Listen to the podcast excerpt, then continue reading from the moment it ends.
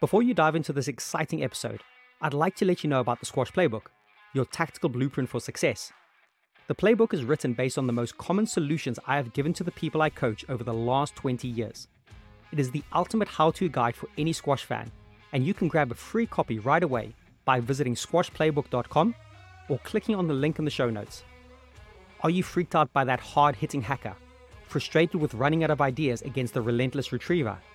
Want to close out matches more clinically when in the lead? Or do you need some mental tools to overcome bad calls by referees? These answers plus many more have been brought together all in one place for the squash community. The Squash Playbook is a practical toolkit that breaks down over 40 scenarios that are most commonly faced on the court. Each scenario provides the psychology and the strategy needed to get a positive result. Each chapter wraps up with the top six key points to keep things simple and practical. The aim of the book is to transform reactive players into proactive tacticians. I focus on breaking down complex situations into straightforward, effective strategies for those high pressure moments in a match. So why not grab your copy now and step onto the court next time with a clear head and a set of strategies to win those matches you know you're capable of. Please enjoy the show.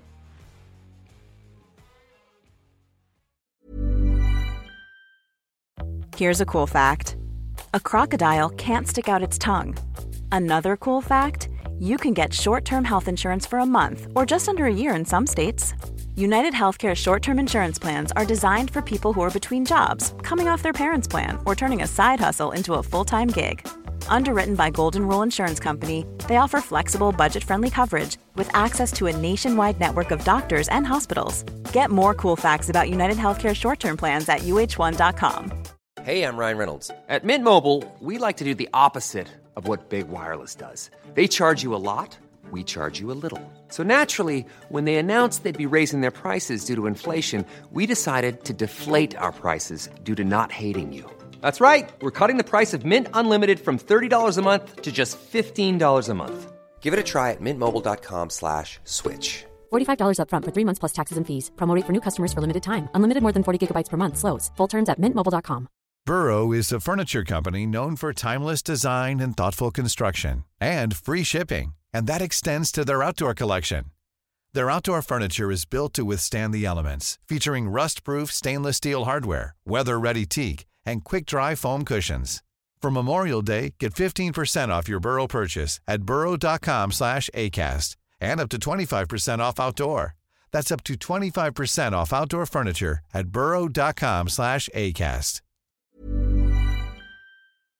Hey, ladies and gentlemen, boys and girls. Welcome to the next episode of the Squash Mind podcast series. On today's show, I welcome Simon Mundie. I am a huge, huge fan of Simon Mundie. I feel so honored and lucky to be able to actually have him on my show. He runs Don't Tell Me the Score podcast. It's easily my most listened to podcast, and the guests he has on are just phenomenal. Guests such as Jonny Wilkinson, Gary Lineker, Sir Alastair Cook, Kelly Holmes, Katherine Grainger, Damon Hill, Ric Flair, Boris Becker. The list just goes on and on and on. The who's who of sport he has had on his show.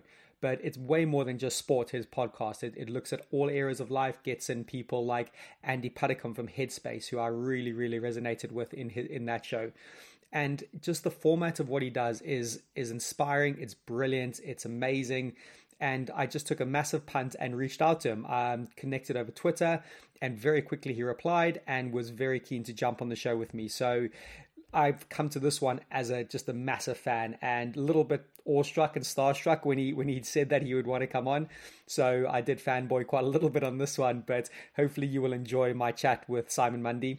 Uh, just an overall really really cool guy. Uh, we have a lot in common talk a lot about mindfulness and how we reflect on ourselves um, and, and go deep with a whole bunch of things. So it's related to sport, but this one is much more related to character development, life. He talks about some anxiety issues, some depression, some um, uh, when he when he had insomnia while he was sleeping and really struggled to get to sleep and things he did with that. So he's a he's a massively deep thinker, really interesting guy. We go into a whole world of non-duality, which is which is just fascinating for me. It opened up a whole cool way of looking at things. I, I was interested in this anyway, but he's really big on that.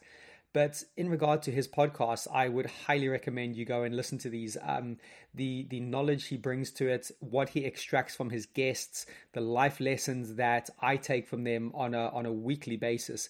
It's my regular podcast for going running or working out, and I, and I just let it all wash over me. So he is doing some amazing things in, in the world at the moment. Uh, he's busy writing his book, and, and by the time this comes out, the book might be out. And I believe he's taking his Don't Tell Me the Score podcast um, privately. So I'm not sure when that's going to happen. But he's been working at the BBC for 11 years now. Be, because, uh, he was the sports presenter at Radio 1. He progressed to being the reporter at the Wimbledon Championships in 2018. The Don't Tell Me the Score podcast is the highest rated, I believe, podcast or sports podcast out there at the moment, and you can see why. So, as I said, genuinely surprised, honored, flattered that he was able to reply so quick to be able to jump on the show and most people I come in contact with on a regular basis probably know about him because I uh, I bang on about his podcast a lot and and the guests he's had on, and I've just got a huge list of them that I need to get through, and I do tend to recommend them to a lot of other people as well.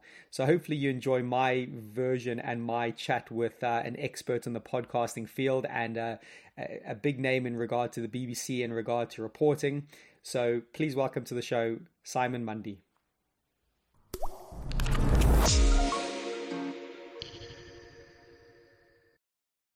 Simon Mundie, welcome to the next episode of the Squash Mind podcast series. How are you getting on? Jesse, it's lovely to be here. Uh, I'm very good, thank you very much. Yeah, I've got me coffee in hand. Uh, I was allowed to have a lie in this morning. It's been a busy week, but I'm uh, delighted to chat to you amazing. And uh, genuinely i this this for me is such an honor um, with the people i work with your podcast. I, am signposting people to episodes all the time. There's there's so much you can extract from the work you're doing. So yeah me reaching out to you what a couple of weeks ago um, over twitter and just the person that you are just replied to me very quickly. We got in a conversation and here we are today. So a massive bit of gratitude from me to you. Um, you know they you know big fan of your work and we're going to get into that. But i think a good place for us to start is for those who aren't aware of you but within my field most people will be aware of you um, could you give us a bit of a, a background to your sporting career and your journey? Sporting career. okay. oh, this is a good i don't haven't been asked this yet. So my sporting career so i grew up in a sporty family. My dad was a pretty good rugby player. I think he the joke in the family was that if he'd have been a couple of inches taller, he would have played for Scotland. Okay. He he played against people who went on Lions tours and that kind of thing, but he he doesn't have, still doesn't have, as a golfer now, that winning mental attitude. Um, and he's certainly definitely passed that on to me, unfortunately. so my dad was a rugby player. My mum is a very natural, naturally talented sportswoman. So she was a runner. She's one of these people who can turn her hand to pretty much anything, actually. So she was a good tennis player, and she now is taken up golf after moaning at my father for a couple of decades. She's taken up and, and very quickly become better than him. I think he's probably won about two trophies in his life. She wins a, a hatful every year. It seems amazing. So I I was brought up with mini rugby. That was the first sport I got into, and I really liked rugby. That was obviously fulfilling my father's passion primarily, but I did really love it. I still really love rugby. Um, but it was tennis that that completely was just my passion. When I, we moved when I was probably seven or eight, and there was a, I was really fortunate in that there was a tennis club um, a short walk from my house. You go down an alleyway, there's a door there, over the cricket pitch, tennis courts. And I got taken down there a few times by my mum and thought that this was kind of fun. And I and I still remember or at least this is the memory I perhaps have created in my head, but connecting with the forehand properly and thinking, wow, that felt great. And from that point, I just became an absolute tennis nut. Um, Wimbledon each year. So my parents, funnily enough, got married in the church near Wimbledon that you can see whenever they do the panoramic shots, you can see that that's the, mar- the church they got married in. We used to go to Wimbledon a, a fair bit each year, ground pass, some matches. I went actually, my first ever tennis match I saw was Boris Becker against Ivan Lendl in the Wimbledon semi-final in 1989. So show my age, but I was only a little a little guy, and it was meant to be the ladies' final, but the because of rain it got delayed. And it was Becker against Lendl, and Becker was my I mean, was my absolute hero. I used to get more upset when Boris lost at Wimbledon than when England or anyone lost at the World oh, Cup really? Mile, by a mile, right? and and I can still remember he won in a five set thriller. I can I can picture it so clearly. Him hitting the ball out of court when he won. Um, so I just became absolutely obsessed with tennis. I um, my, every Christmas, my mum would get me the Wimbledon highlights video. Nice. Every Sunday back in the day, I would get up to watch Transworld Sport to watch three minutes of tennis, and I'd record it and just watch it again and again and again and again. Wow. I'd go on Ceefax and just check the results. I'd read the Daily Telegraph newspaper. There was a um, journalist called John Parsons who was an excellent tennis journalist. So I would always read it. I my my knowledge of tennis certainly when I was younger, was just ridiculous, mm. and still now. So I know any winner, finalist, and most scores from Wimbledon from about 1971 onwards. God, give me a, pick a year, pick a quick year, okay, pick a right. year. Wow, that is that is okay. I'll pick my birth year, 1983. That's an easy one. Well, it's, it's a, so here we go. So yeah. obviously that was the, the year that John McEnroe won his second title yeah. and he beat Chris Lewis, the Kiwi, in the final in straight sets. Chris Lewis, that is a name I would not have been able to pick out of. Can you just check it is Chris Lewis? Yeah. Anyway, it certainly says something Lewis. It's, anyway, he won in straight sets and he thrashed him. So that was that was the year. It would have been Martina would have won the women's as well, of course. Brilliant. So I, I, remember my life really through what happened in Wimbledon in any given year, and I just spent all of my time down at this tennis club playing tennis. Uh, at the same time, I pl- played rugby to a re- reasonable school level. You know, I was in my my A team up until the the Colts A team. Once I got into the final year and was unfortunately dabbling in smoking and all sorts of other untoward activities. And, and my gaze was not necessarily completely sport focused. Um, I, I, was playing in the seconds and I let myself down there. But um, but yes, so I so played rugby, but tennis tennis was really my thing and uh, carried on playing tennis. Eventually, I think I learned how to win probably when I was about 22. I won my club tournament then. Before then, I would have this uncanny knack of snatching defeat from the jaws of victory right. against players. Um, so yes, uh, I, I, kind of learned how to overcome that self-defeating behavior to a certain degree. Mm. Um, played a bit of golf as well, so and play golf now, and and now I just um, tennis I still love. Um, play golf, run, keep fit. Got into my calisthenics, I think it's called yes. now, body weight stuff now. So you know, stay fit, love to walk, love watching all sport. Don't support a football team. Very odd for a, a sports reporter. Um, but that's it. So that's sort of potted history of my sporting sporting background. I'm, I'm keen to explore this this this tennis passion of yours because the way you speak sounds like um, a lot of top athletes you know the way they get obsessed with a the sport the way they really immerse themselves in it. So where where did it go in your junior career into regard to tournaments? Were you thinking about pursuing it as a career at one point? And ultimately why did it maybe not pan out to become a career in terms of playing yes yeah i don't think i was good enough to be quite honest i think um I think I was probably actually with rugby and tennis. I think I was probably better than I r- believed. Mm-hmm.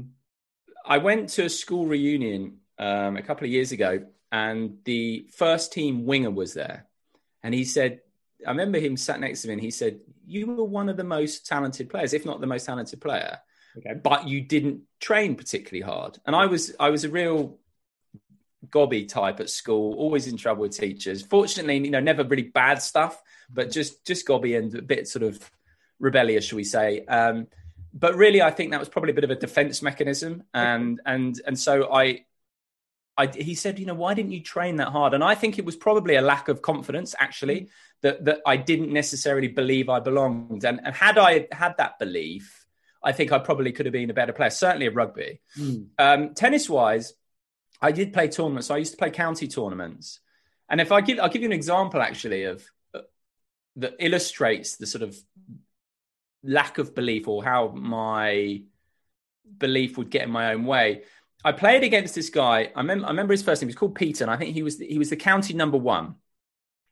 And in my school team, I in my sort of lowest, so my prep school team, we had an incredibly strong team. So we won the Surrey cup. We and we were going on to the nationals. We were a great team. I was the number two. The number one was a guy called Stuart Rhodes, who was a who played to a national level. Mm-hmm. And I'd watched Stuart Rhodes play this guy Peter in a school to, in a school match and lose six four. Now I remember this guy Peter. We were only twelve or something like that, and he had one of these sort of stylish games, Federer-esque, beautiful single-handed backhand. I I remember just standing there and admiring him, thinking, "Oh, I wish I could play tennis like this guy." Mm. Fast forward a year, I'm playing in the Surrey Surrey whatever it was closed tournament, and I'm drawn against Peter. Okay. And some of his mates, one of whom I'd previously been mates with, but he'd moved school and so was now more on his side as you as you get at that age, right? Was saying you've got no chance, you you won't win, and so this was all there. And I won the first set fairly comfortably, and I think I was probably four two up in the second. He wasn't playing particularly well, mm-hmm. but I should have won that match. But I had this belief beforehand and during that I wasn't going to win. Right. So as a result, I self sabotaged to the point where, the, because I believed I wasn't going to win, I almost I made that a reality. I yeah. couldn't win. I couldn't let myself win. I just started choking, for want of a better of a word, and mm. just almost felt like it wasn't my right or my place to win. Mm. So, like I said, this was a, a bit of a limiting thing for a long time when I was when I was playing that I didn't I was held back by the same, I think, lack of killer instinct that my father had and has. Mm. Um, so it was never really an option in terms of thinking I would go pro. Um, they always said I had lazy footwork. I've got quite nice strokes, but I think, and also being playing at my club. So I was the junior club champion, but it was it what it was probably big fish, small pond. To be honest, it wasn't one of those real performance clubs. Mm-hmm. Um, I could have joined actually one near where I live now, um, and that may have changed things. Being amongst the very best players, but I didn't choose to do that. I just liked being able to go to a club that was a walk from my house and it was just a, a, refuge and just something I loved to do. And now, actually, in hindsight, I'm I'm quite grateful for that. I think that we so often think that, or people can think that if you've got if you're good at something or you love doing something, you know, you've got to take it to the next level. But for me, I just loved playing for the sake of playing, and mm-hmm. that passion for tennis you know, I'm not going to get any better now, particularly with my dodgy hips, but that passion is still there. That ability to lose myself in nice. in the um, in the process of playing. That's that's what it's all about, actually, for me, mm. rather than having to necessarily win. And that's what I'm arguing a lot in in, in the book. Yeah, well, I, I, there's something later on I, I, wanted to talk to you about about beliefs, the language we tell ourselves, the the stories we create in our head, and and how that leads to certain things. And it sounds like you've got a little thing there going on that I want to explore at some. Yeah, yeah. Um, but let's fast forward a, a, tiny bit in regard to your your tennis, your Im- immersion with tennis, the passion for it. Um, again, correct me if I'm wrong, but it sounds like it was it was a really great career move to be starting to commentate on Wimbledon, reporting at Wimbledon. Can you yeah. just paint a picture of of where you went from that passion of playing and loving tennis and how it led to the career and where you're at now, roughly? Yeah. So, like I said, Wimbledon and tennis were was my thing. So I remember any any given year by what happened in Wimbledon in that year. If someone says, "Oh, I was born in 84, I just go back to, okay, McEnroe beat Connors that year. Okay, where was I? And I can relate my own life to it. So I had this huge passion, and Wimbledon in particular, obviously, because tennis was not on the television except for Wimbledon when it's wall to wall television. So it's the high, always been the highlight of my year has been that Wimbledon fortnight. First going home from school and just watching it, mm-hmm. and then later on um, developing that. So when I was at school, whilst I n- never seriously contemplated a professional sporting career, we did do a psychometric test where it was made clear that I would make a journalist. Okay. That my I, I, remember I had a my score on talking was was high. I think it was um, possibly the highest, and they recommended being a journalist. So I'd all and this guy John Parsons, who I mentioned from the Daily Telegraph, if someone had said to me, "What do you want to do?" I would have said that I want to write about tennis. Mm-hmm. Um, and so I worked at a newspaper in my summer holidays for work experience. I think when I was 16, did broadcast journalism at, at university, um, and it was just if anyone asked me what was my passion, it was always it was always just tennis. It was tennis. It was either writing for a tennis magazine or anything like that. And then um, I actually took a bit of a detour. I did sales for a few years, but then I got back. I did broadcast journalism at university. Went to Australia, New Zealand, came back, got a little sidetracked, did sales for a few years, realized after a while, the sales though, by the way, was at a tennis magazine. Okay, nice. and everyone was, it was the tennis magazine that I'd read since I was um, seven. I've still got the copies downstairs from like when Sampras won yeah. in 1990. You know, that shows how ridiculous I am. And um, so I, I worked at this tennis magazine, but I just sensed that it wasn't my la- I always say my ladder wasn't up against the right wall. Mm-hmm. And then I did some interviews for um, for them during Wimbledon. They would get me to, to, to represent the magazine talking about stuff, and I did one for Radio Wimbledon. And the guys at Radio Wimbledon, like, they got back in touch and said, you know, you're good. Like you should you should consider this. And I just had this like, what am I doing? This okay. is what I trained in. I was a I trained to be a broadcast journalist, and here I am not doing it. So I um, asked around and found out that there was this radio station not far from me where I could do work experience, um, or rather, I could I could work for them. Mm-hmm. Um, so I rang up and I said, "Have you got any spots?" And they said, "Yes." Funnily enough, we've got a guy who's leaving the sports show on a Saturday afternoon. If you want to do that, we can't pay you, but you can do that. Nice. So for a year, alongside my normal job, I was working Monday to Friday, and then on Saturday I would drive to this radio station and do the the sport bulletins and the news bulletins. At the end of that time, I then was in a position to actually apply for a job back in radio. So I got a job out in the sticks um, in, in Ipswich, funnily enough, which is a place I would probably not have chosen. No offense to anyone from Ipswich, that I probably would not have chosen to go to had I not got a job there. But I ended up having to take a big pay cut. Mm-hmm. And I knew then, though, that my ladder was up against the right wall. Nice. I loved, I just had this sense of, oh, yes, right, I'm back on, I'm back on the track that I should be on. Nice. And, um, and I was, I probably had been for a couple of years before this, um, during the time that I was doing this work experience on the Saturday, getting in touch with Radio Wimbledon saying, Can I have a chance? Can I have a chance? Can I have a chance? 2007, they said, Okay, um, the guy who normally does it, he's not around for the first week. You can come and do it. Right. Yeah. And I still remember the first morning. So, because I was doing the breakfast show, I'd have to be there really early. So, no crowds in, nothing like that. And I still remember that let's it must have been let's say 7 a.m. being sat up on Henman Hill, and it's still called Henman Hill, by the way. Anyone? Oh, is it? Yeah. No, oh, yeah. No, no it's not. forget that. I mean, listen, each to their own, but Henman's the original. um, so up on Henman Hill, and just looking around, thinking, "Wow, okay. this is the coolest thing ever." I can't believe I'm being paid to talk about tennis you know, on for Wimbledon at Wimbledon. Amazing. This place, that is the, my mecca. I th- that feeling I had sat on the hill was one of just, oh wow, this is nothing could top this. And I've had it once since, which again was at Wimbledon.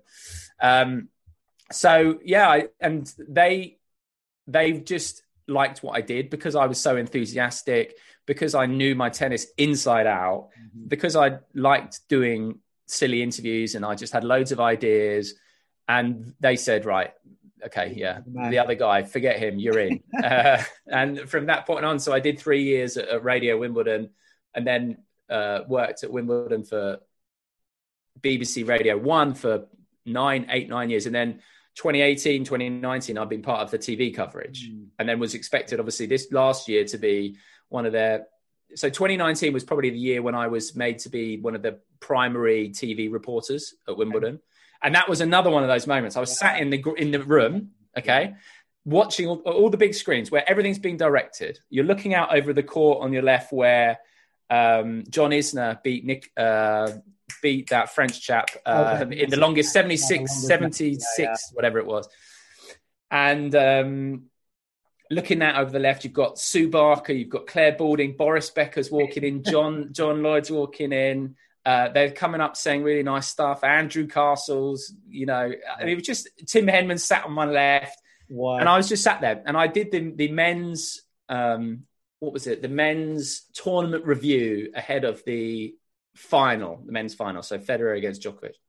And I remember sat in this chair watching on the screen as my report went out, and I had that same feeling that I had sat on the hill 11 years previously of like, I can't believe this. That m- my inner child, the nine year old me, would not believe. I still get tingles now just talking about it. The 10 year old me yeah. that, that would have said, it would have probably lopped off this arm, my non playing arm, to be able to do this, um, would was just absolutely ecstatic inside me. I almost, yeah, I, I, if I'd have really let myself go, there probably would have been a, a solitary tear rolling down my cheek. But um, yeah, it was, it was. Uh, so to be able to sort of, to be able to translate my passion for tennis into a career, not as a player, is something that I remind myself is pretty special. Because I remember actually, a lot of my friends from when I was young remind me of this. There was a guy when I was probably 13, 14. And he, I think his passion was music. And we, we said, oh, we'll set up a magazine when we're older. music and tennis mix. Probably wouldn't have done great. Let's be honest, yeah, right? Come on, there's some, there's a niche there. yeah. And anyway, he got in touch with me some years later and said, I can't believe you're actually doing your passion.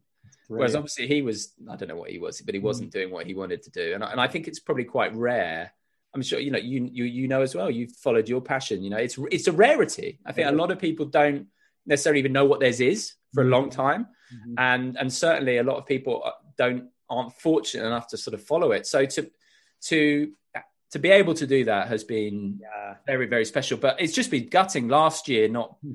not being able to do Wimbledon, and then this year um, they I'm provisionally booked, but who knows what the tournament's yeah. going to look like. Yeah, and then it's going to be a bit bit touch and go. yeah, and then by that point, and then because I'm leaving the BBC or my terms of engagement with the BBC have changed, who knows whether they'll use me again anyway. But mm. but worst case scenario, I've done it and I've done the TV there. So absolute worst case. I've I've done what I would yeah. the little me would have loved to have done. What a brilliant story, and I, and I can just see you lighting up as you talk yeah. about it. You, are getting animated, and yeah, it just it just gives gives me enthusiasm, and I just love that.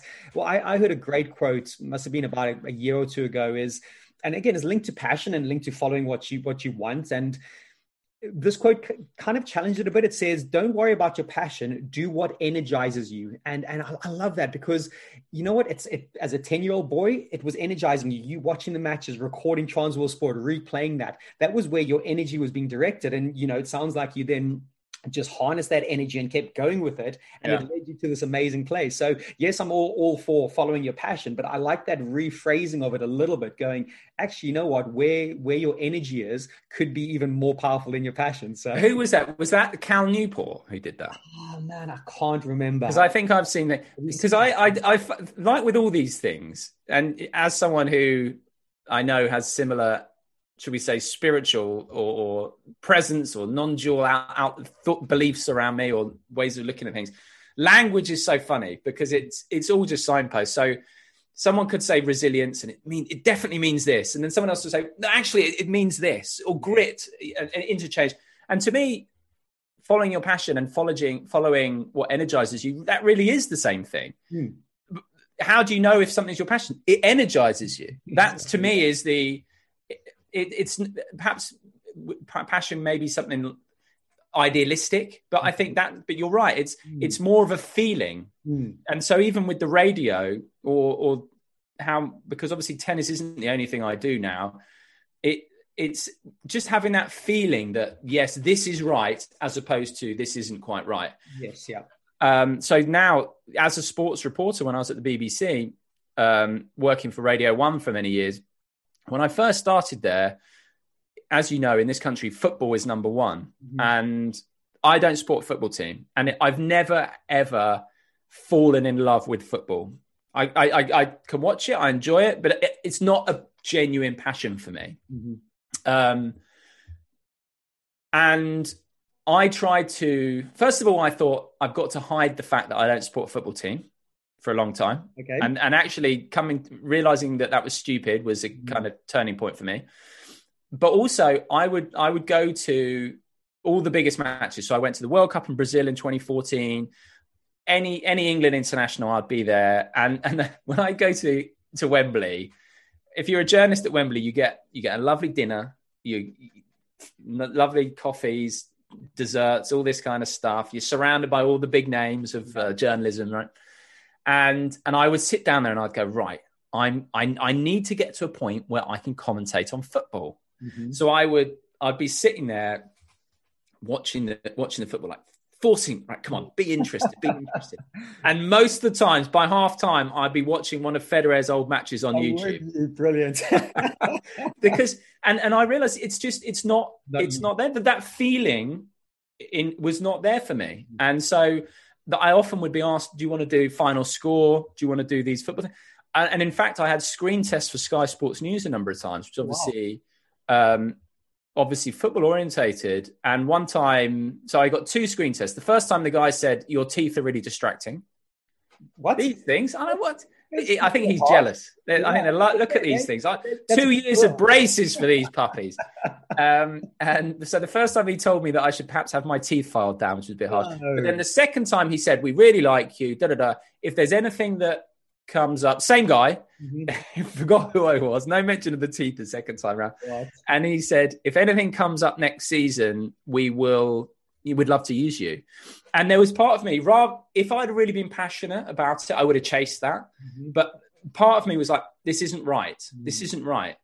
And so I think what you talk about, you can have many passions and to varying degrees. Mm-hmm but to me it is it's that it is that energize if you if you want to put it that way that that feeling of this is right as it, it's intuition isn't it it's follow it's the it's the cliche it's following your heart does yeah. this feel like the right way to go or not mm-hmm. and not being too planning ahead it's like just bob and weave yeah follow your heart little little side step here little side step there and it, if, as long as you do that i think you, yeah. you end to go in the right direction and i can't ignore mine mm-hmm. like it, it's really a strong feeling i get i think some people perhaps are less sensitive to it, but I'm very sensitive to it. So mm. I find it really sort of crushing when I don't listen yeah. to it. Um, honest, that that that for me is is amazing how you put that, and yeah, just the language, just the reframing of the word passion to energy. I think I needed to hear that personally at that point. Yeah. I was, I was facing a certain career path, and I was like, actually, I thought that was my passion, but it wasn't giving me the energy, and I, I, pivoted, and that made a huge difference. And I think that's absolutely right. It's that thinking, isn't it? Exactly. Passion can maybe be something that we idealize, but mm-hmm. like you say, oftentimes it's, it's no, it's it's it's because our, our thoughts can lead us on a merry dance, right? As you well know, um, and uh, often it, as Eckhart Tolle, as you, I know you're a fan of, as he says, if it's between your thoughts and your feelings, go with your feelings. Mm-hmm. So energizing. If I think it's just what like with all things, it's what resonates with you. So I actually think that's a that's a good. And do you want very just quickly, Jesse, on this because I've just written a bit a chapter talking about following your passion. So I'm now going to slip in about energizing. So thank you. I'm just going to write that down. Perfect. Go for it, man. i will credit you. I'll credit, credit you. That I can have one word. No, no, it's not even my quote, but no. well, just on that last bit as well, I might send you a link to this. Um, have you have you seen that Tim Minchin speech where he goes back and gives a speech um to in Australia? To, I have. I can't remember it, but I have seen it. Yeah, remind me. I've got it, it written on my phone in my notes as my big bold. It's the like first thing I see. It's it's um, be micro ambitious. You know, don't think too far ahead in the future because you might miss that shiny bright thing out the corner of your eye. Basically, immerse yourself in the moment. Be he doesn't use the word passionate, but he's going. I just love that idea of being micro ambitious. Work with energy and verve on on the task you are immersed in. He's very much along those lines. Do you know what? That's that's that. such a, um, a an important point and I don't know if you've listened to. Uh, so I recorded an episode with a guy called David Epstein, oh, who's written. Well, I might just grab a couple of his literally both his books over there. So you got have you got Range? Range and Talent Code. I'm uh, not Talent Code. Um, um yeah, I know the one. Sports yeah, Sports Gene. So Range for me was transformative, and so I mentioned that I spent those years doing sales. Mm-hmm. For a long time, I had that down as waste of time, mm-hmm. and almost tried to cover it up in my career looking backwards and then he really transformed the way I looked at it. And I think I've spoken to listeners of my podcast who get in touch with me who've had similar things where they feel like, oh, they weren't necessarily going in the right way. And so that was wasted time. But actually, I now look at that and actually, I'm grateful I did that time because, first of all, it's made me far more appreciative. Having that contrast between when I wasn't on the right path to when I was mm-hmm. makes me much more in tune with that energizing feeling. Um, and also, I think a lot of people who go straight into journalism, particularly the BBC, no offense to them, can be a bit institutionalized. Yep. Whereas I think coming outside and perhaps bringing even some of that sales outlook has to some degree informed mm. um, what I've done. But I always, he talked about five year plans. And, and I remember lots of people would say, Oh, I've got a five year plan. And I was always felt bad that I didn't have a five year plan. I'm lazy. I don't have a five year plan. And he, he was like, no, it's, it's, it's nonsense. You know, your feelings changed. The person you are now is likely to be not very, you can't, you can't tell who you're going to be in five years. Mm-hmm. And so he very much was like that, Tim Minchin, just bob and weave, bob and weave. And I think that's whenever anyone gets in touch with me now, I'm like, you don't, first of all, you don't need to be on your path at 20, 25, even 30. It's whenever it happens. But bob and weave in the short term and just follow what just the forks in the road. There are so many. Just follow. Just try and and if you get on the wrong one, reevaluate and get on the other one. But it's yeah, that that that that micro idea is great. Yeah, micro ambitions, and, and I think what I also got from that and, and personal experience, you I think you meet so much more interesting people in those in those moments where you're more immersed and you're bobbing and weaving, as you say, rather than going, I'm five years down the line and I'm almost gonna just not pay attention to anything around me because I've got this tunnel vision. And yeah, just, and well, Jonny Wilkinson I, so Jonny Wilkinson's got this mantra that I love, which is to explore rather than to control. Wow. Okay, I like that. And this that fits in with what we're saying. If you're yeah. exploring yeah. the path that you're going on by following your energy, then you, you will go, you will uncover things you wouldn't have expected. Mm-hmm. And that's happened with me with my podcast. I didn't five years ago, I didn't have an idea that I would have this Don't Tell Me the Score in the format that it is. Mm. Um, whereas if you have a five year plan, that's there's an element of controlling. Mm. And so, yeah, I I think um, yeah, the more the, the, just it's kind of let go, surrender, yep. stop thinking that we're in the driving seat, and just let life take us there, and, and just try and be a willing participant who's not insisting that we go left when it's urging us to go right. Brilliant. And that leads me on to my next, but to talk a little bit more about your podcast. And and again, I've, I've warmed so much to it. I, like I said, I, I, reference it a lot. I signpost parents to it. I signpost a lot of my. You're a good man, Jesse. On it, but there, there's you bring so many different elements of it. So what really piqued my interest even more so was when you started talking about stuff like mindfulness, presence, Eckhart Tolle, etc. Would you be able to share your experiences with these ideas and concepts and how you think it falls into everything you do at the moment? Wow, that's a good question.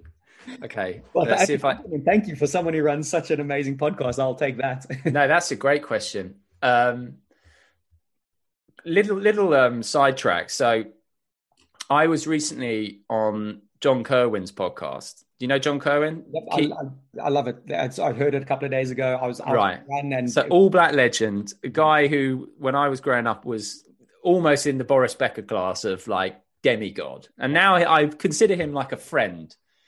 I've I've interviewed him. We've chatted on Zoom probably four or five times this um, lockdown, and for him to say he, he, referred to me as an All Black, okay, and I was like, that wow. is pretty, that is amazing. That's I think it. he was probably hamming it up, but it was amazing.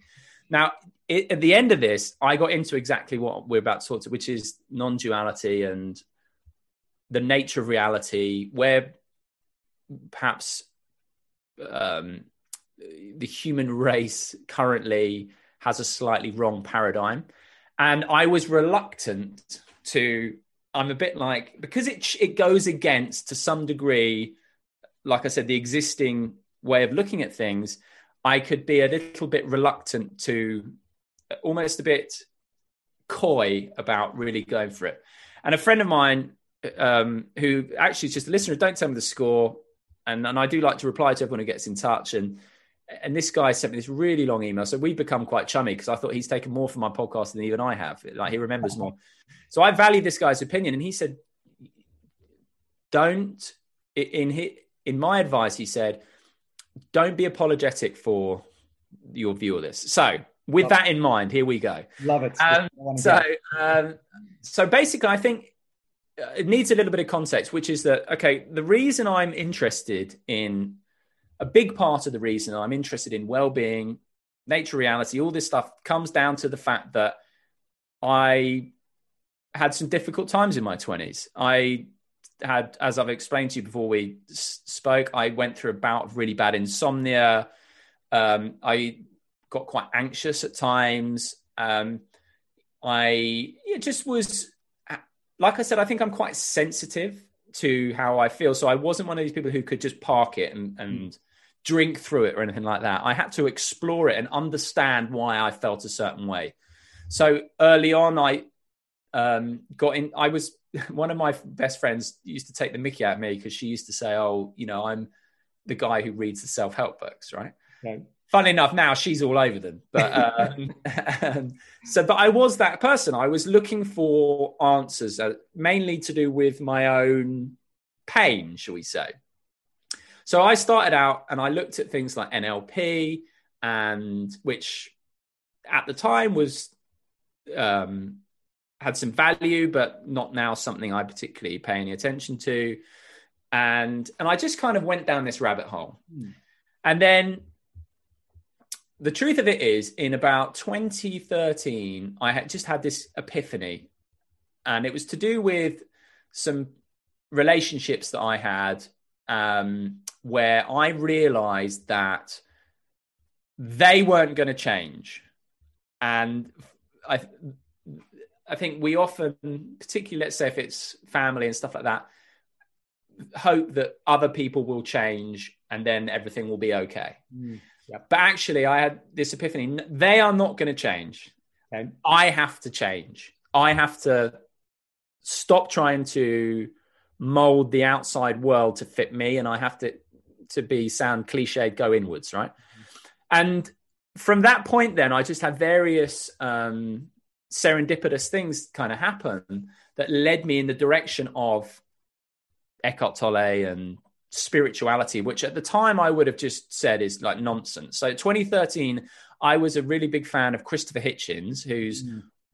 a fantastic orator. I used to love listening to his rants against religion. Yeah. And would almost try and copy the way he spoke, right? Sometimes. And so if someone said to me, "Oh, I, am spiritual," I'd be like, "You're an idiot." Okay, in my head, right?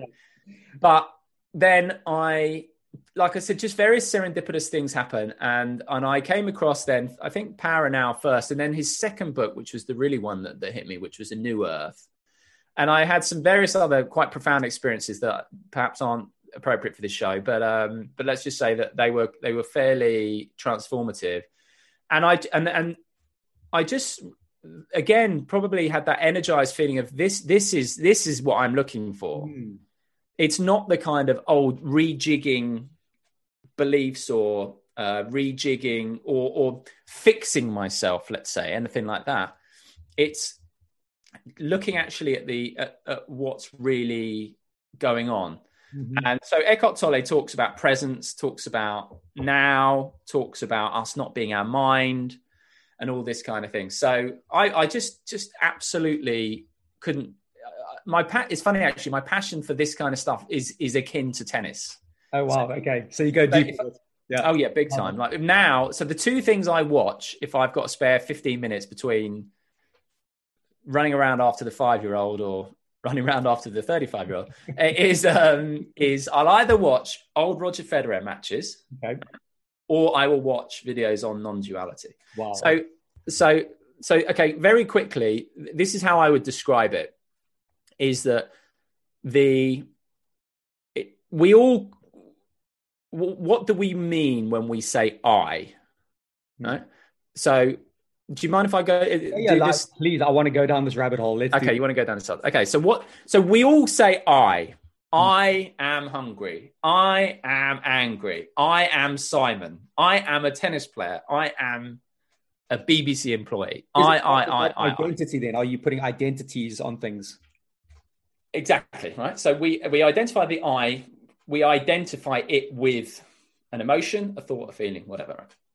So so what what actually is that I that we all intuitively know ourselves to be?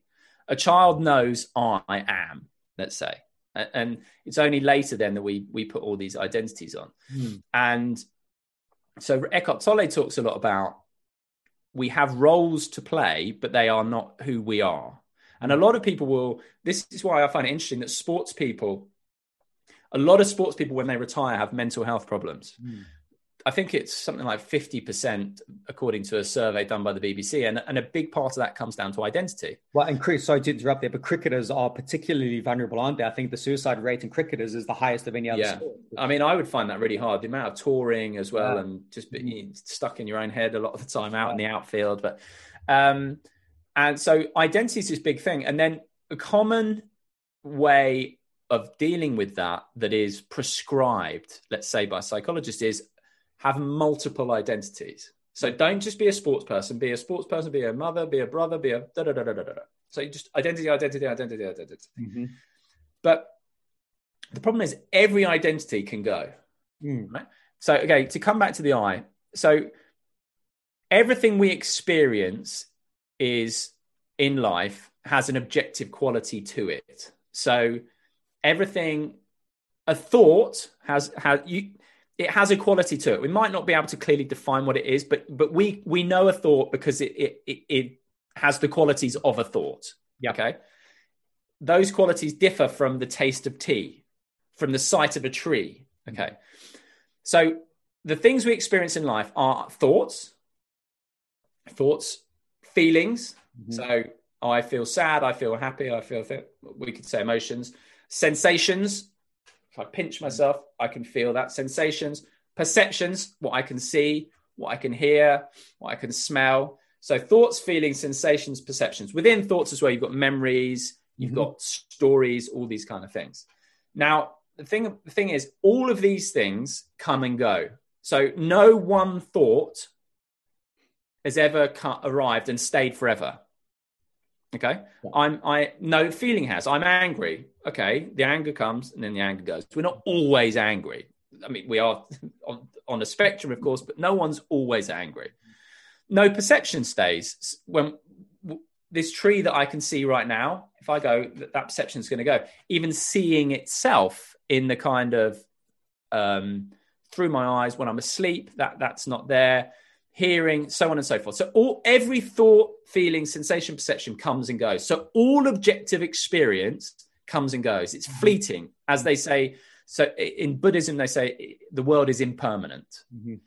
Now, one thing though that is not impermanent, and that is the I, the I that we know ourselves to be. And that is that which is aware of all of those things. Mm. Okay. Okay. So So could that be classed as consciousness, or, or is this not linked to yes, that? yes, yes. So, so, but, but okay. So, what's another way of looking? I think see, consciousness is a funny one because I think people have different definitions of consciousness. People say, "Oh, I'm I was unconscious," as in I was asleep. Mhm. But if we think of consciousness, I prefer to a more simple way of looking at thinking about it is is awareness. Mhm. Okay. So if you have a thought now of your, your squash racket, okay, it pops up and there's there's the awareness, there's the thought itself, and there's the awareness. Mm-hmm. Now they're not actually separate, mm-hmm. but you could separate them. And then the thought goes and the awareness stays. Throughout the whole of your life, throughout the whole of my life, that awareness has always, always, always been there. Mhm. Even even when we are asleep and we dream, there we are aware of our dreams. So mm-hmm. the awareness itself never goes. And that and the awareness, the thing it, it sounds it's easy to to overlook it because we're so used to getting lost in objective reality. So getting lost in thoughts and feelings and sensation and perception. We're always out there. Oh, what can I see? What can I hear? What can I think? What can I feel? What can all of these things Mhm. uh, th- that we lose ourselves in that. Whereas awareness has no objective qualities. You can't point to awareness. Mhm. You can't. It, you can't describe that it. Okay, it the only th- the only thing we know about awareness are that it is aware and that it is. That's all we know. And so because it has, it's it's really easy to overlook. But the implication of that is it because it has no qualities. The awareness in me is the same as the awareness in you. It has no qualities. It can't be anything but just aware. Right. It's okay. just pure awareness, right? Yeah, yeah.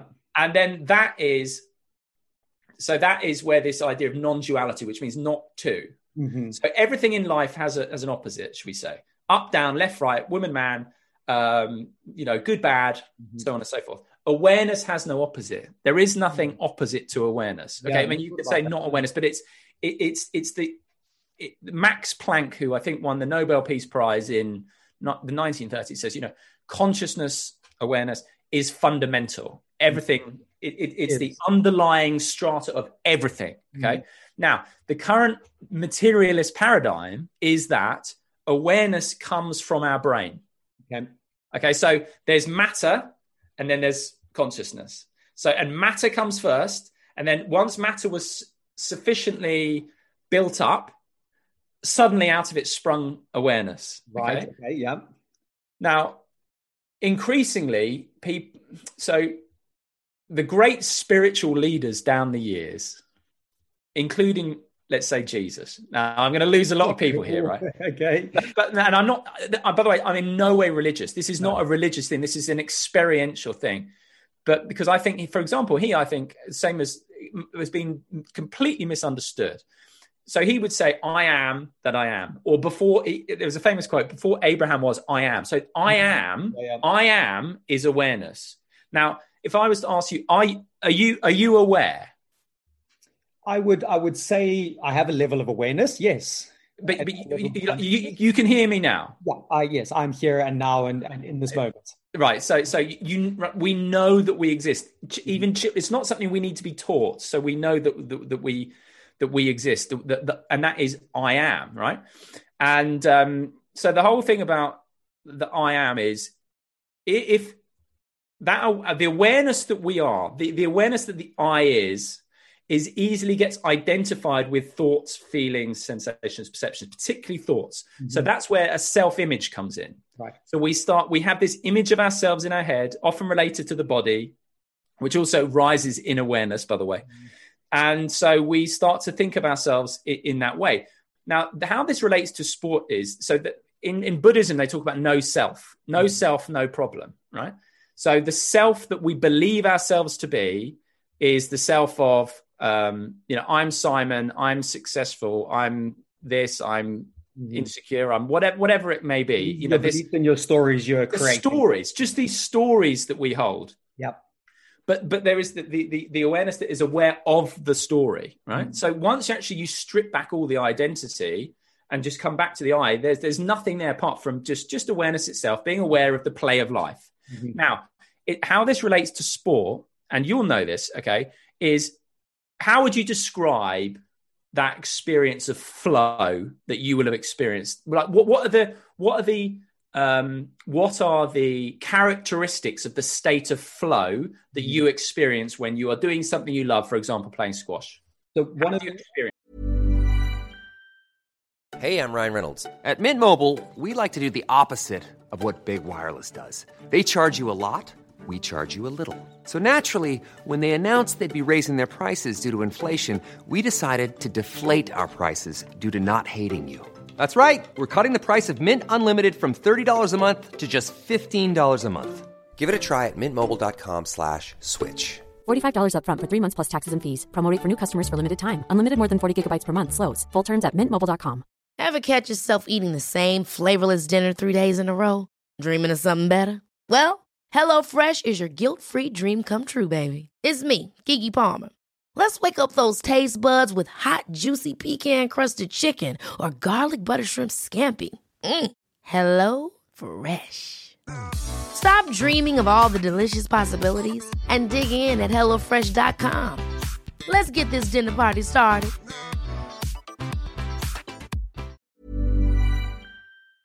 That? Yeah, I think I probably only experienced it once when I was playing competing, and when someone asked me about it, I had no idea. I couldn't replay what was happening. It, there was there was nothing. There was no memory of what was happening. That was in reflection, but in the moment itself, nothing could go wrong. You know, like there was just complete execution, no thoughts. Everything that I'd done was there. It was that classic zone. It was just happening, just Happening. happening, right? So it's it, and so you could say, and this, so Jonny Wilkinson, when he kicked the winning drop goal in 2003, he said, I could feel my leg going back. There was no me there. There was just an, an awareness of it. Okay.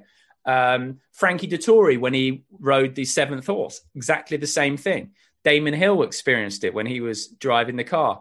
Um, Let's talk about it like a slightly out of body, like it's almost like Out- you're out of body. So- you're observing yourself just performing.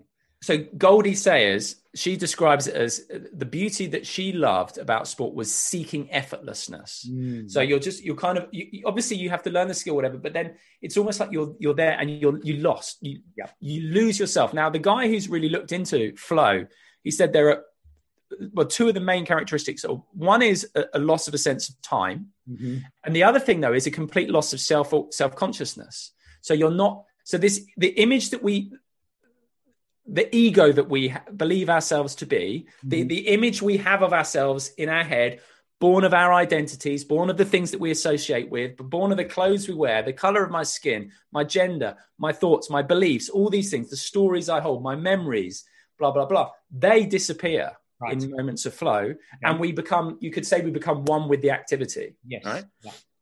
So, So just to stop there one second, that's where I'm really trying to explore that that field is going. Yes, I think we understand it and you describe it perfectly and you brought it to life in a way. My big question is, how do you cultivate that? How do you, you know, that's that's the well, well, I look, I think I think that um, well, just just very quickly before I answer that. So so the thing I would say though is when people find something that they love, let's say playing a musical instrument or you know being with their children or being intimate with their partner, whatever it may be, what we seek, uh, the hint is that we seek the dissolution of ourself. Like that is that is the state. Actually, the who who oh, I love being in flow. Okay, well, why do you love about it? Actually, well, I lose myself. Myself goes. I'm not. It's no longer this. I have to defend this this sort of image of me. So the the hint is that we we we actually crave the self going, the self we believe, the small mm. self going, right? And the same could be with, like I said, with music or whatever. For me, this is why I love watching Roger Federer. When Roger Federer is in full flow, mm-hmm. you can tell when Roger Federer, when he's at his peak, it's like he's not there. It's just it, it's playing himself. And then, for example, when he lost to Djokovic, you could see he's, he's, he's start thinking. Mm-hmm. And the opposite of flow is choking. Mm-hmm. And a, and a characteristic of choking in sport is being really self-conscious. Mm. So analyzing, analyzing, analyzing, you're Analyzing, analyzing the, the thing. And, and, and Jonny Wilkinson, again, you can anal- put it down to it means. So if you imagine a, a kicker in a rugby match, right? The, the play's going, he's got the ball, been passed it along, he's really engaged, he's playing really well. Whistle goes, penalty. All of a sudden, okay, Yeah. he's like, okay, it's on me. Yeah. I've got to kick this. If I oh, what about me? Oh, the pressure's on me. If I miss this, the implications for me are X, Y, Z. So you could he puts it that he paraphrase it down to the question is what about me? Right? Okay. So that is that's the essence of choking. So flow is about know me. Choking is about what about me? Mm. Right. So so it, it actually hints at what we all crave is the desolation. So in terms of how then do you stabilize it in in this state, if you like? I mean, goodness, Jesse, I, I'd be lying if I said I, I got there. But this is this is the essence of meditation. Mm. People think I think meditation now, and at, so I interviewed Andy Puddicombe, the guy who set up Headspace. I was going to ask you about him because I just adored that interview. That was that's my top one. I've saved Right, that. Yeah, it's cool, right? So he talked about non. We spoke about non-duality, which I thought talk spoke a bit about took him by surprise, and he said, "Yeah, it's it's not this far out feeling. It's just awareness. It's mm. and it's not like enlightenment's over there. It's it's just seeing through the illusion that we are anything but that. Mhm. That the the um that so it's you could say it's about the meditation is to see through the illusion of of of the self of the small self right so when mindfulness med- meditation let's say you're just let's say you're you're bringing your attention to your breath but invariably your mind comes in and, mm-hmm. and it's just there's just thought thought thought thought. And the whole point is not to clear your mind but to notice that you've lost in thought and to come back. Mm-hmm. And also each what we we just have this habit don't we of getting lost in thought lost in stories lo- and and and and the self by the way if you like this this the full self is always in the future or the past. Yeah. so it's always stories about the past or hopes for the future which is why we're always like when we get the dream job the dream relationship the dream i don't know promotion the win the world cup then we're going to be happy right Yeah.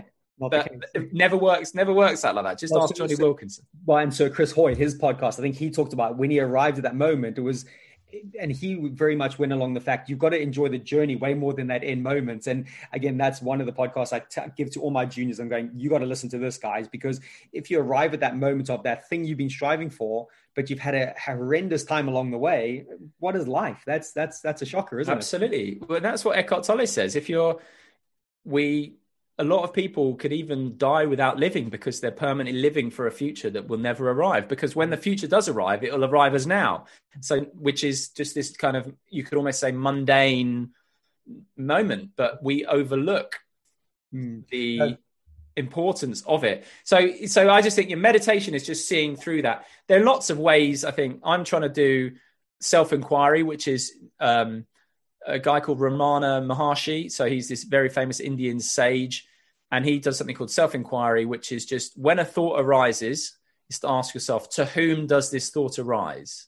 Okay. and then so you can't there is no, there is no a thought just arises we think we think we're the thinker of our thoughts thoughts just arise and and then obviously we're we are aware of them and you know i mean I, i'm no absolute expert but i know experientially i know this Mm. personally to be to be true and Mm. and there are lots of ways of of um that sort of to back it up and increasingly it looks like science so there's this guy called Bernardo Kastrup he worked at the hadron collider and he says yeah the the work increasingly quantum physics all these things point to the fact that actually no we've got it wrong it's not that there is a world out there Mm. and we're in here and it's no it's just all mind it's all awareness it's all consciousness Wow. and that's Amazing. yeah so it's like rather than there's being this this separate self behind the eyes looking out Mhm. so I, you looking at you no it's it's actually in experience no all there is is one big experience that includes seeing that includes hearing that includes Mhm. thinking that includes everything and it's just one Yeah. but we separate it out because of thought Yeah. No, that, I just do one really quick experiment with you, right? Right. So here's here's so so we can see each other's faces, okay? So and because I can see your face, and and we've got you, you could. This is kind of analogous to to a mirror. Mhm. So because I can see your face, we're used to seeing other people's faces, and so therefore that helps us create the image of that we have of ourselves in our own head. Okay. Okay.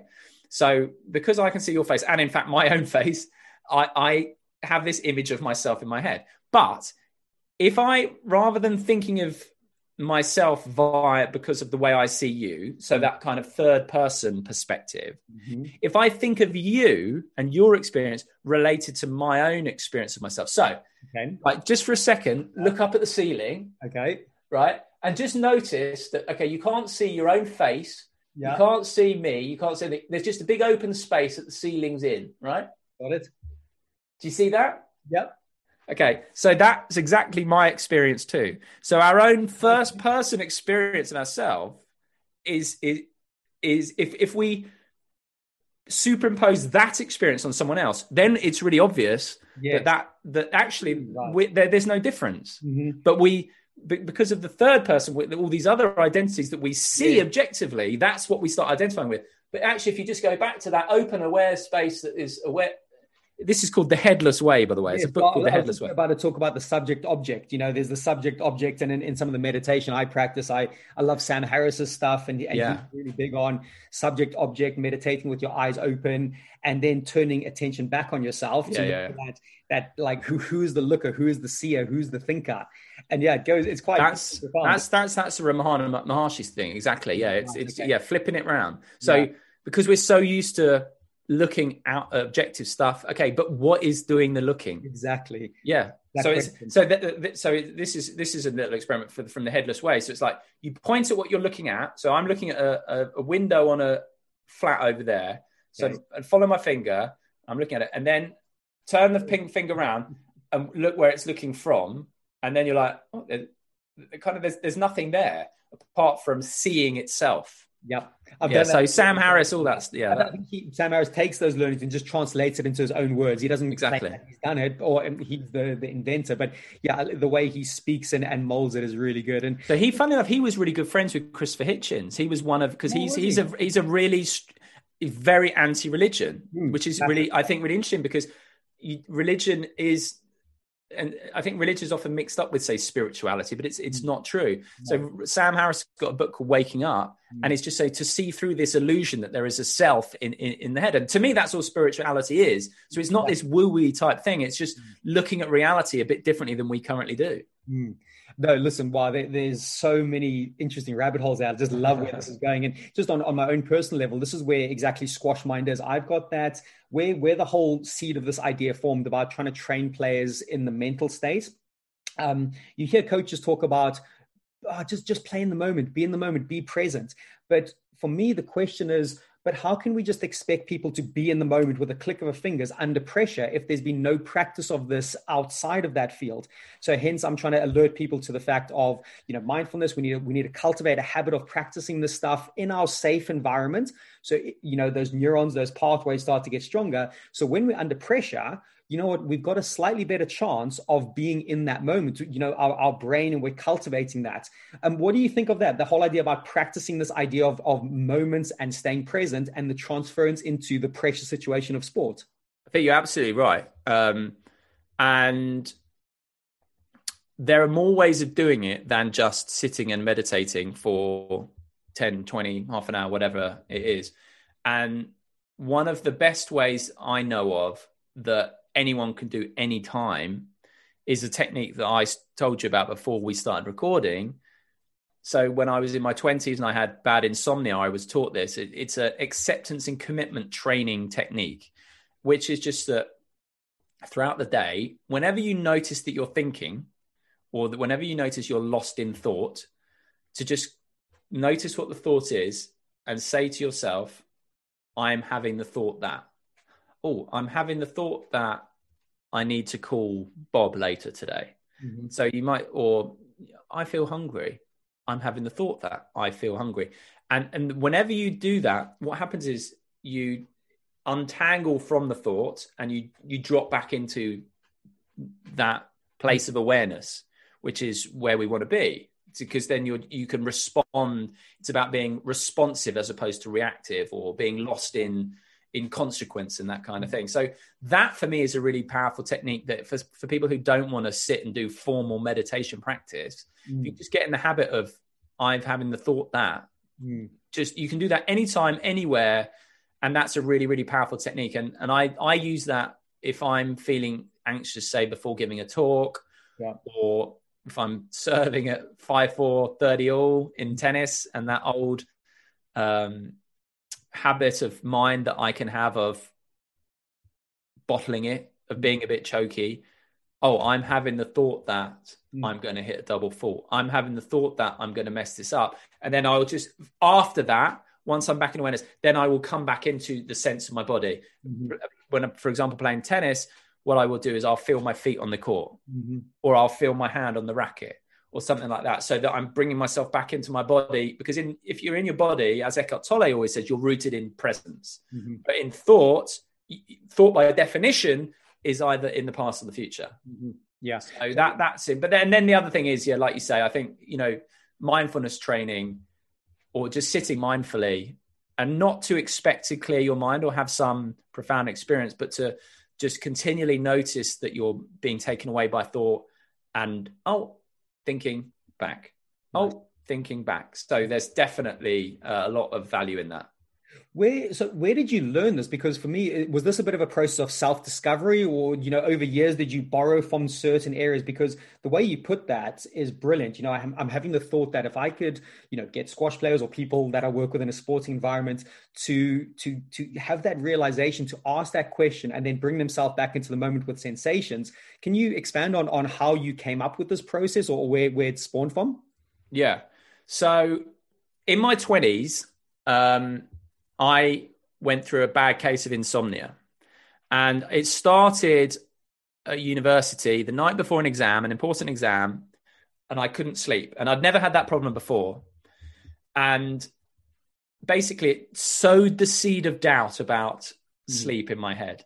And what I've learned about the brain is that the amygdala, so the the part of our brain that is basically an alarm system, a danger seeking mechanism, is on the lookout for threats. And obviously, back in the day, there were many and manifold. They were saber toothed tigers, pillaging tribes next door, all this stuff, right? So there was a lot to be scared of. These days, we don't have as much. We live in a very safe world, but the, the amygdala doesn't know that. It, this is we've got hundreds of thousands of years of, of evolution of being um, just on the lookout for danger. So it has no context. Now it does. So, for example, you can think about a shark in the sea, and that will get your amygdala going. Now, there isn't a shark there, but it will get your amygdala going. Probably not as much as an actual shark, let's be honest, but it still can have that effect. So, even just a thought about something that you're that, that you perceive to be a threat or the, something you don't want, your amygdala can latch onto that and and see it as a threat. So it has no context, has no sense of time. It doesn't really tell the difference between thinking and and everything else, right? So I started to get worried about sleeping. And over time, it got worse and worse. And I started then doing things like having hot milk and getting into this routine. And, you know, I did a million things that I needed to do. Um, you know, I started taking things to help me sleep, never a good idea. And it got to a point where I was working at a radio station and um, I used to, I used to get up early and, and go to the gym before work to kind of just get a sweat up and really um, get my mind straight after a bad night's sleep or if I'd taken something to go to sleep or something. And I was working at this radio station and I had to get up. I was doing the breakfast show, so I had to get up at four. And there are not many gyms open at four. Yeah. So I thought, okay, I've got to do something about this. So I, I looked at various things and I came across a guy called Guy Meadows, who now runs a sleep school, and he he introduced me to this. Well, I remember he really introduced me to mindfulness, and he he pointed out right. So we have two. He described it as we've got two parts of our mind.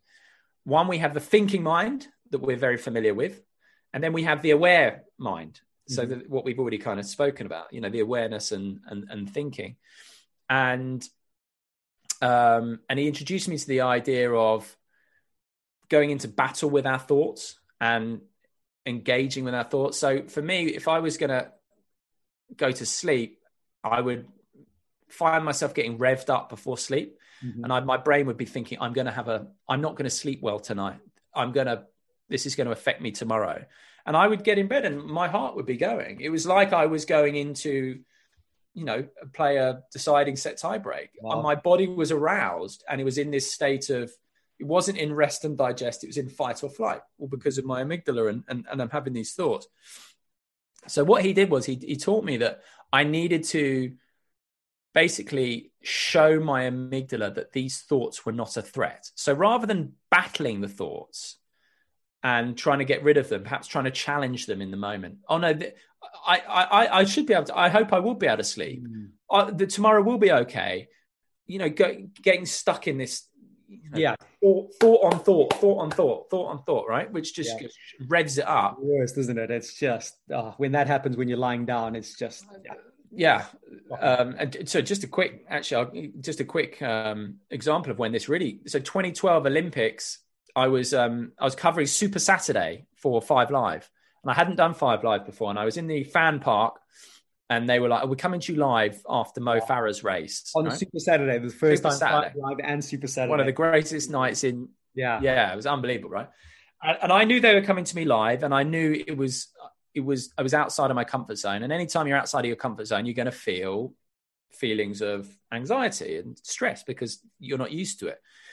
So I had these, I could feel this kind of fear, if you like, rising in me about this, um, about doing this Super Saturday uh, uh, live interviews, and I tried to suppress it, and I mm. tried to rationalize with it, and I tried to get rid of it. And all that that did was, I mean, it built and built and built, built, built. I almost, I wanted to run away. Wow. Actually, in the moment, it was fine. The adrenaline kicked in, and everything was fine. Often the way, right? But now what I've learned is, is by by using the technique that Guy taught me for sleep, I could use it in a situation like that, which is so if I was lying in bed and, and having the thought, I'm not going to sleep, or tomorrow's, I am having the thought that I'm not going to sleep. I'm having the thought that um, tomorrow is going to be bad. It's almost like you're welcoming the thought rather okay. than going into battle with them. Mm-hmm. You're you're welcome. Oh, hello, thought about. Oh, hello, mm-hmm. anxious thought. Come on in. It's mm-hmm. fine. So by doing that, you're you're you're accepting it and you're welcoming it. Which is, if you imagine it, your brain is then saying, "Oh, hang on a sec. He's welcoming this thing, this thought. It's not. it threat. can't be a threat. Yeah, exactly. And in time, it doesn't. It's not like a quick fix like that. It, it takes a bit of time because obviously your amygdala mm. learns to get threats like that and then it tapers off a bit more slowly. But mm. you're just continually, oh, hello, hi, yeah. stressful thought. That's hello, come on in. Welcome to the party. Join me. Come in, have a cup of tea. And in doing that, you're teaching that it's not a threat. And therefore, the anxiety levels drop. So now, if I go back to that London 2012 example, whenever I've done live broadcasts, I still get those. Oh, those thoughts come up. There's no stopping them. But now it's like, oh, hello, thought. Welcome in. Oh, hello. Yeah, come along. And now it's almost like you can actually turn them into into power for a good performance. Nice. So you talk about reframing rather than seeing them as a threat. It's yeah. an energizing thing. Mm-hmm. Michael Johnson, the Olympic, I was about to, was about to say, meter, he told me. I love it. Yeah, he's got so many good things on that, and pressure he, and pressure. He, yeah. Yeah, he said the thing he missed most was being in the call room and feeling nervous. Hmm. So you can actually use that as a positive energy. Obviously, you don't really want it when you're trying to sleep, but say before a broadcast or before something else, actually that adrenaline, rather than being scared of it, mm. what you hmm. want to do, you can, if you can welcome it, you can harness it mm-hmm. and, and get it to work and, and for you. Um, yeah. And you know, adrenaline, as Dave Alred says, can become fuel for a great performance. But it's just about reframing it and making friends with uncomfortable feelings and thoughts, which are a completely natural part of the human experience.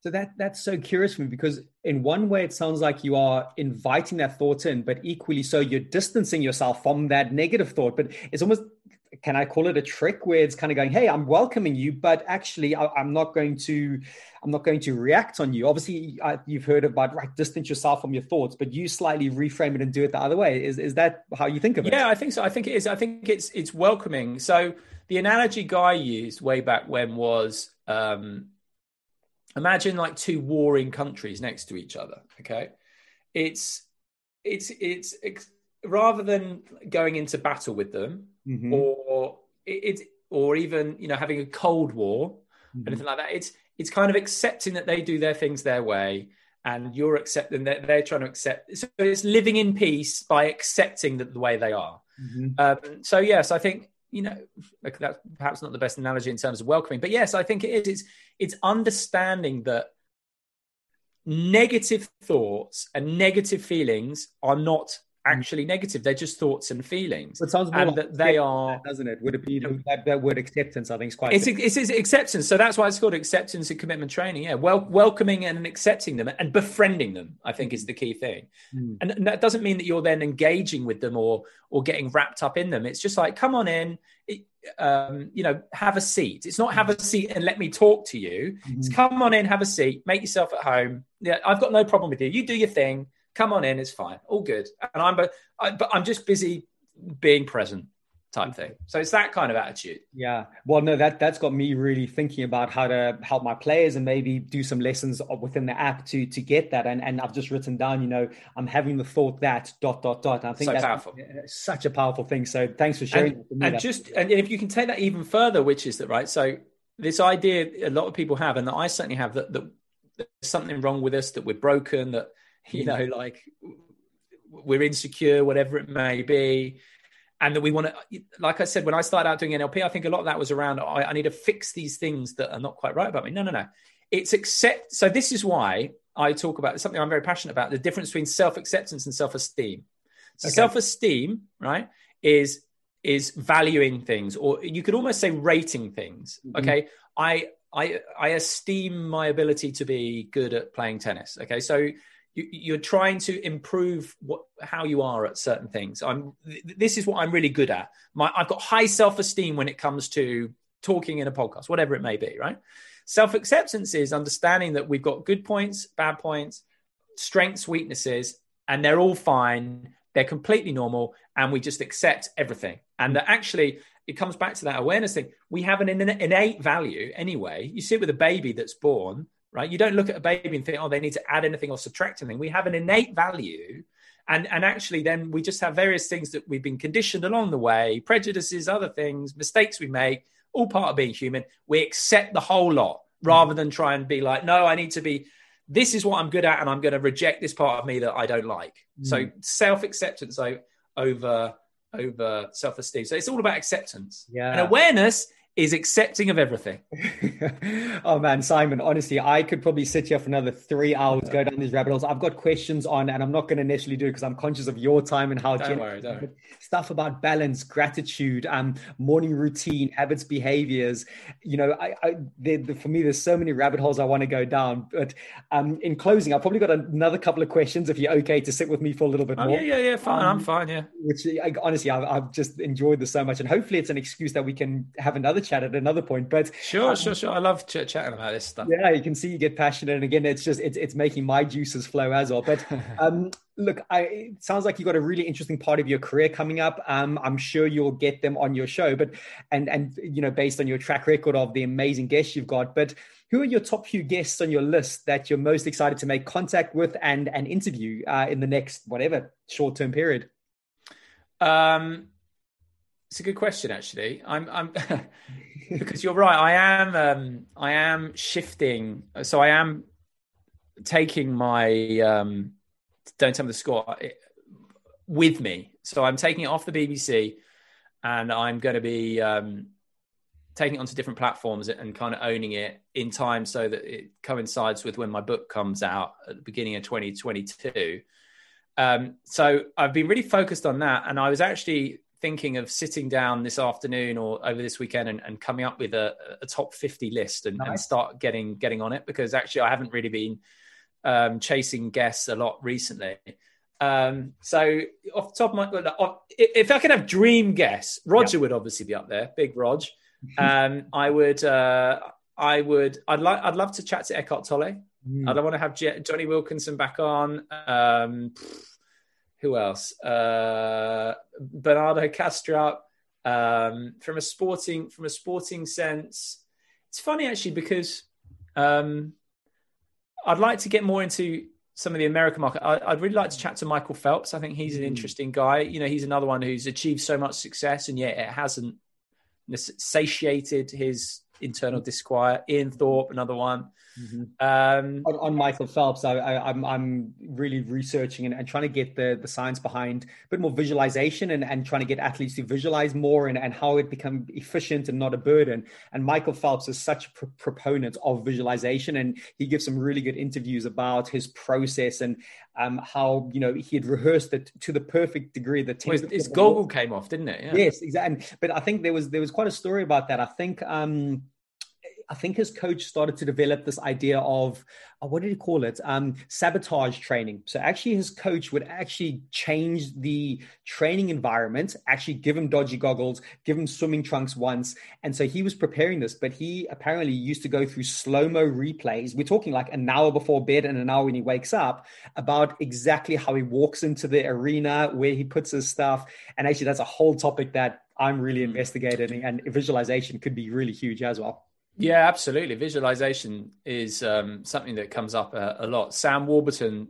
said a similar thing. He would visualize himself in the first person, he'd visualize it from the opposition, he'd visualize it from the ref, from someone in the mm. stand. And then he'd say when when it happened, it was like it had already happened. Yeah. Nick Faldo actually is fascinating on this. I did a whole episode with him. In fact, he told me a brilliant story, right? So so Nick Faldo, he is a commentator in America uh, on golf has been for 20 odd years. And so I can't remember the name of his co presenter, but basically when he, he was at, um, he was at college in America, this guy, I think Jim is his name. And he was at college with Fred Couples in, in the 80s, let's say. And they used to visualize together Fred Couples winning the Masters and this guy, Jim, interviewing him.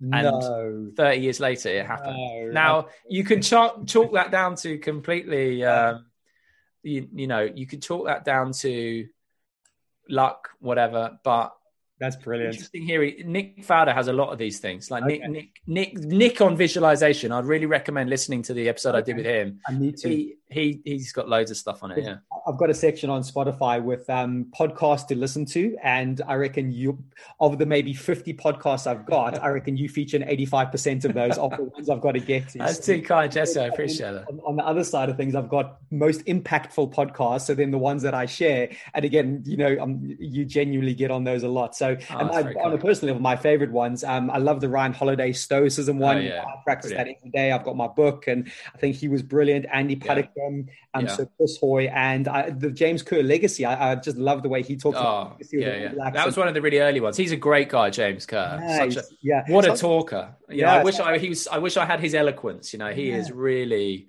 He, uh, just a lovely fella. Actually, we spoke for about an hour after we'd stopped recording. He told me some great, some real off off the record stories. That oh, really? Yeah, it sounds like well, the key is like JK. You had a chat with him, and then you know oh. they, they seem to talk really well, don't they? They just yeah. got Kiwis. Uh, yeah, I mean, I think the thing about John Kirwan in particular is if you go through a difficult time like he went through, mm. oftentimes it's a real blessing because it deflates perhaps your ego and makes you more compassionate. You have to learn to be compassionate to yourself, to other people, a bit more understanding. And mm-hmm. Um, he was fantastic. But a lot of them are like that. I think a lot of yeah. Will Carling, for example, just real quick, he he you know, he he had a really rough two years after he retired. He, the tabloids were after him, and he said, looking back, he's really grateful for that because it made him, um, you know, it, it, completely sucked the ego out of him. And he was one of just one of the nicest guys mm. that I've had on. I love chatting to Will, and he's he's one of these people. He's, he's not identified with his old. Oh, I used to be a rugby player. No, yeah. he's just he's just big he calls himself big fat uncle bill. And he, you know he's he's just a fat fat child to his um who, who loves his family you know yeah. well it relates a little bit. I got bought um the ego is the enemy by ryan holiday at christmas. And i've read i've read the obstacle is the way and not got to the ego one. And yeah just on a personal level as well just just having to just check that ego sometimes is, is so important in those experiences. But um, in closing, it sounds like you've got a really interesting little period ahead. Um, you're writing your book. I've heard there's obviously some frustrations with that. You've set up a company. Um, can you talk on what the, the near future holds for you and, and how are you feeling about it? So what? Yeah, yeah, it is an exciting time. Um, I just felt that um, I need, I wanted to be master of my own destiny primarily and the podcast is sort of going well and i really sort of have married my interest in terms of sports but marrying it with stuff that's a bit more important i think around well-being all the, some of the things we've spoken about today. Um, so yeah i decided to to go it alone. So I've, I've set up my own company. The company is called Mundie Mundial my other half came up with that. So, which just means Monday worldwide in Spanish. No one's got it yet. Everyone's like Monday Mundial. Well, but anyway, we're sticking with it. So, and yeah, I'm making a load of um, podcasts and audio for lots of interesting people, which is which is a really good fun thing to do. Yeah, trying to finish my book. The deadline's the end of end of February. Um, I'm on the last chapter of the first draft, but then I'm going to have to go back and edit. I mean, it's just it's a it's just a relentless process, and just trying to unpick the things that, so even the stuff I've spoken about today, trying to actually put that in coherent terms is is mm. hard. Mm-hmm. So in a way, I've been quite fortunate with lockdown because you know I'd written 2020 off to actually be forced to stay indoors has been a, in a way a little bit of a blessing without being flippant about a really hard situation. Uh, so the book, and then yeah, launching don't taking the don't tell me the score, like I said, and and um, going to be launching that. Hopefully, get to do Wimbledon this year um, as a reporter more TV stuff. Um, so yes, it's, it's, an exciting time. It's, um, it's going on my own, learning the joys of hmm, accountancy, or, or rather, the, keeping tax records, all that kind of stuff.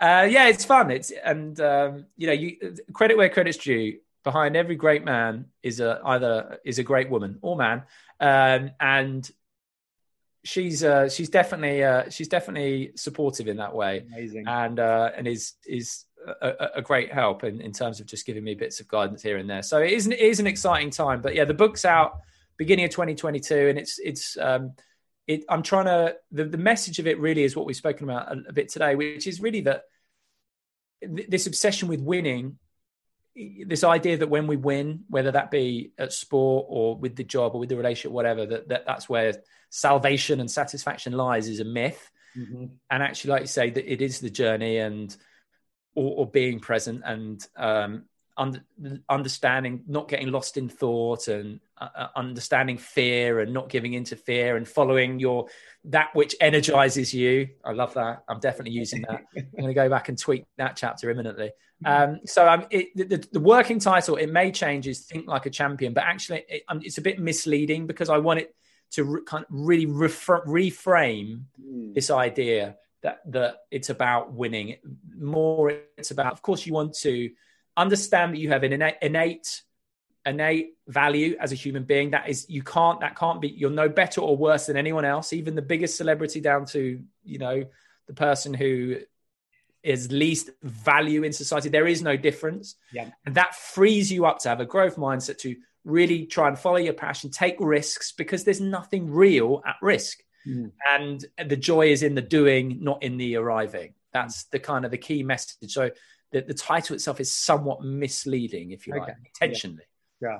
yeah. Um, wow. So I mean, well, by any viewing your track record and what you've done in your life and the way you speak and your passion and your energy about things, it's only going to be a massive success. I think what what I can see from you and what I'm I'm going to be one of the first to sign up for those books because as a oh, coach, Jesse, you're a good trying, man. To, trying to get into those, you know, the the, the again, we didn't even re- we touched on it, but those stories and how we make these beliefs come to life. It sounds like part of that book is addressing that. You know, you're you're you're the biggest celebrity or the lowest person in society. You know, we're all the same, and how we can go along that path. And all I can say is, is, is a massive thank you for your time. I know you got a young family. I was actually really curious about your daily habits with a young family. We'll get onto that at some point.